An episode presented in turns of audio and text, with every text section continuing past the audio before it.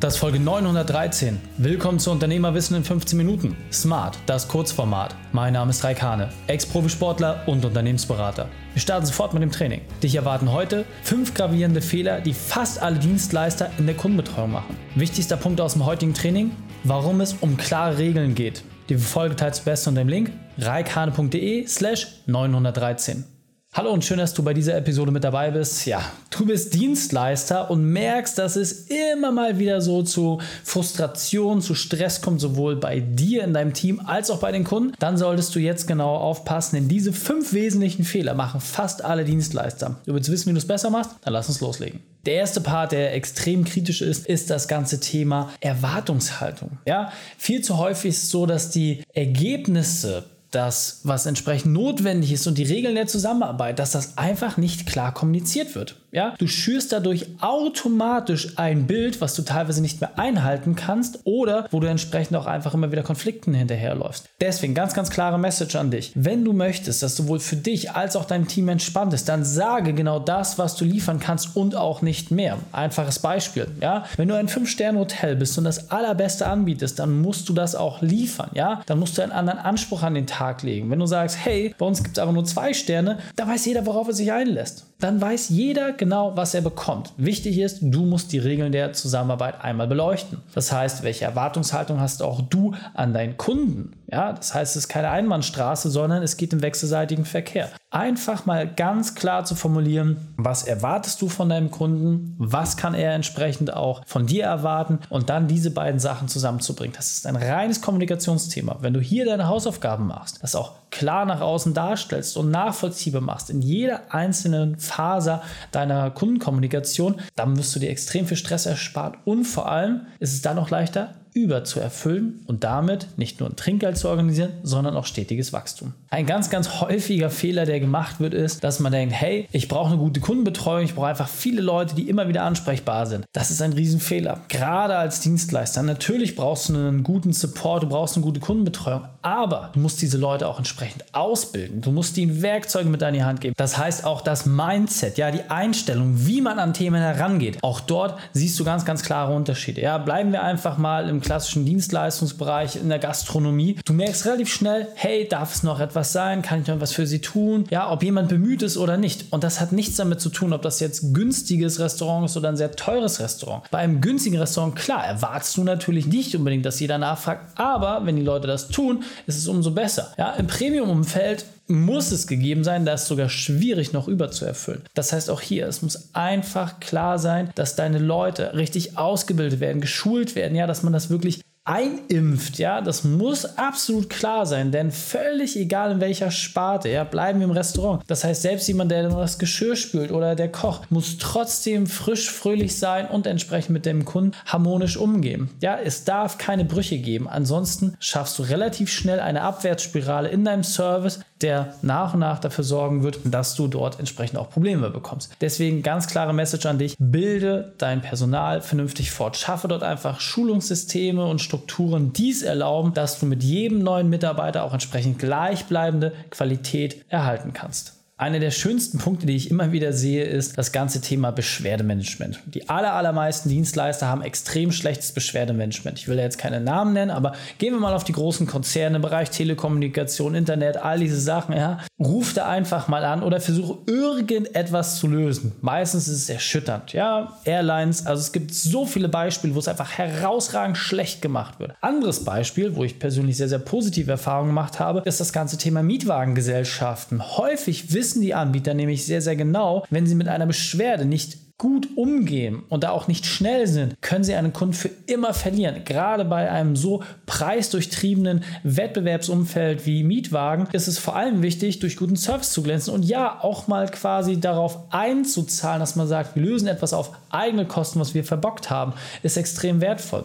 Mein absolutes Lieblingsbeispiel ist da wirklich Amazon. Amazon hat eine Sache verstanden. Wir wollen einen Kunden quasi von Geburt bis zum Lebensende betreuen. So, das heißt, auf den Customer Lifetime Value von einem gesamten Leben, einem gesamten Menschenleben, ja, nicht nur einem Kundenleben, sondern einem gesamten Menschenleben, können wir uns auch mal ein paar Dinge erlauben und da können auch mal ein paar Sachen schief gehen. In Form von, wir zahlen mal drauf oder wir machen was extra, wir gehen die Meile. Warum? Weil wir es auf den gesamten Verlauf von vielen Jahren oder Jahrzehnten doppelt und dreifach zurückbekommen.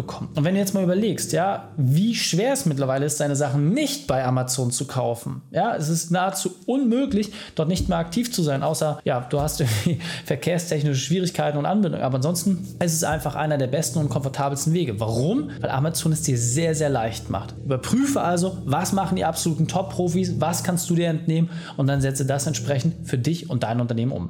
Ein weiterer Punkt, der häufig falsch gemacht wird, ist das ganze Thema falsche Versprechungen zu machen. Ja, natürlich kannst du sagen, hey, wir haben den schönsten Platz, eine Ruheoase, ist absolut fantastisch, toll, ja, du wirst mit Trauben gefüttert, dann kommen vielleicht noch Pelikane vorbei und alles ist zauberhaft, dann kommst du dahin und hast da irgendwie so einen Rasenplatz, der komplett abgegriffen ist und ja, dann denkst du dir, hey, Vorstellung, Angebot, das passt überhaupt nicht zusammen. Ja, gleiches gilt für jegliche Dienstleistung. Ja, was versprichst du vorne raus, was passiert hinten, ob es Beratungs Trainingsleistungen sind, Online-Trainings, völlig egal in welchem Umfeld. Es ist wirklich vollkommen egal. Sprich lieber über Dinge, die du sicher einhalten kannst. Das ist das Allerwichtigste. Sprich über Dinge, die du sicher einhalten kannst. Da musst du deinen Fokus haben.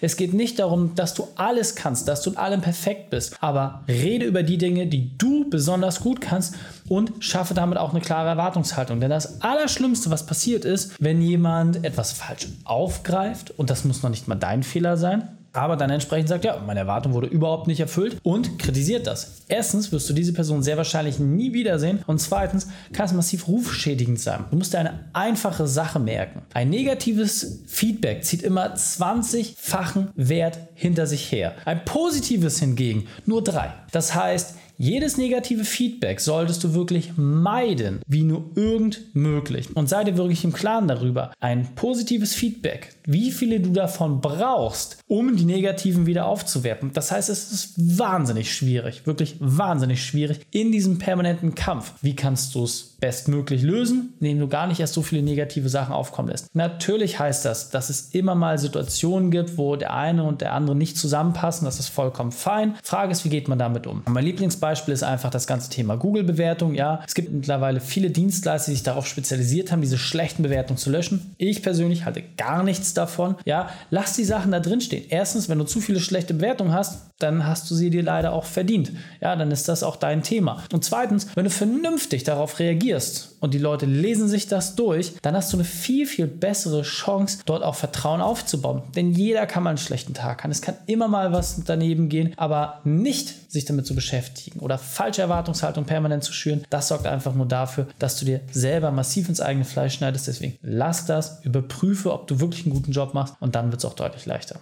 Der fünfte und letzte Punkt ist das ganze Thema Personalisierung. Ja, wie schwer ist es denn bitte, den Namen des Kunden zu sagen, ja, oder ein freundliches Lächeln zu geben, vielleicht eine kleine persönliche Note mit reinzupacken, die auf das Unternehmen abzielt? Wie schwer kann das wirklich sein? Es gibt so viele Dienstleister, egal in welchem Umfeld, die genau sich darauf spezialisiert haben, sehr persönliche Lösungen zu schaffen, die dennoch in einer Vielzahl von Anwendungsmöglichkeiten zu Trage kommen. Es wird einfach erwartet. Es wird einfach mittlerweile erwartet. Das heißt, du kannst nicht einfach stumpf die Stange rausstellen und sagen, hier nimm dir dein Zeug selber runter, sondern nein, die Leute möchten es gerne handverlesen. Dort, es kommt aufs Preissegment an. Ja, je höher dein Preissegment ist, desto mehr Individualität wird natürlich auch gefordert. Auf der anderen Seite kannst du natürlich auch etwas beruhigter sein, wenn du im günstigen Umfeld unterwegs bist. Was es für deine Marge bedeutet, da haben wir genügend andere Podcast-Folgen zu gemacht. Aber sei dir einfach wirklich im absolut klaren darüber, dass Personalisierung ein entscheidender Faktor ist, um erstens eine hochwertigere Dienstleistung anzubieten und zweitens natürlich auch eine Chance zu haben, um eine vernünftige Preissteigerung umzusetzen. Wenn du das haben willst,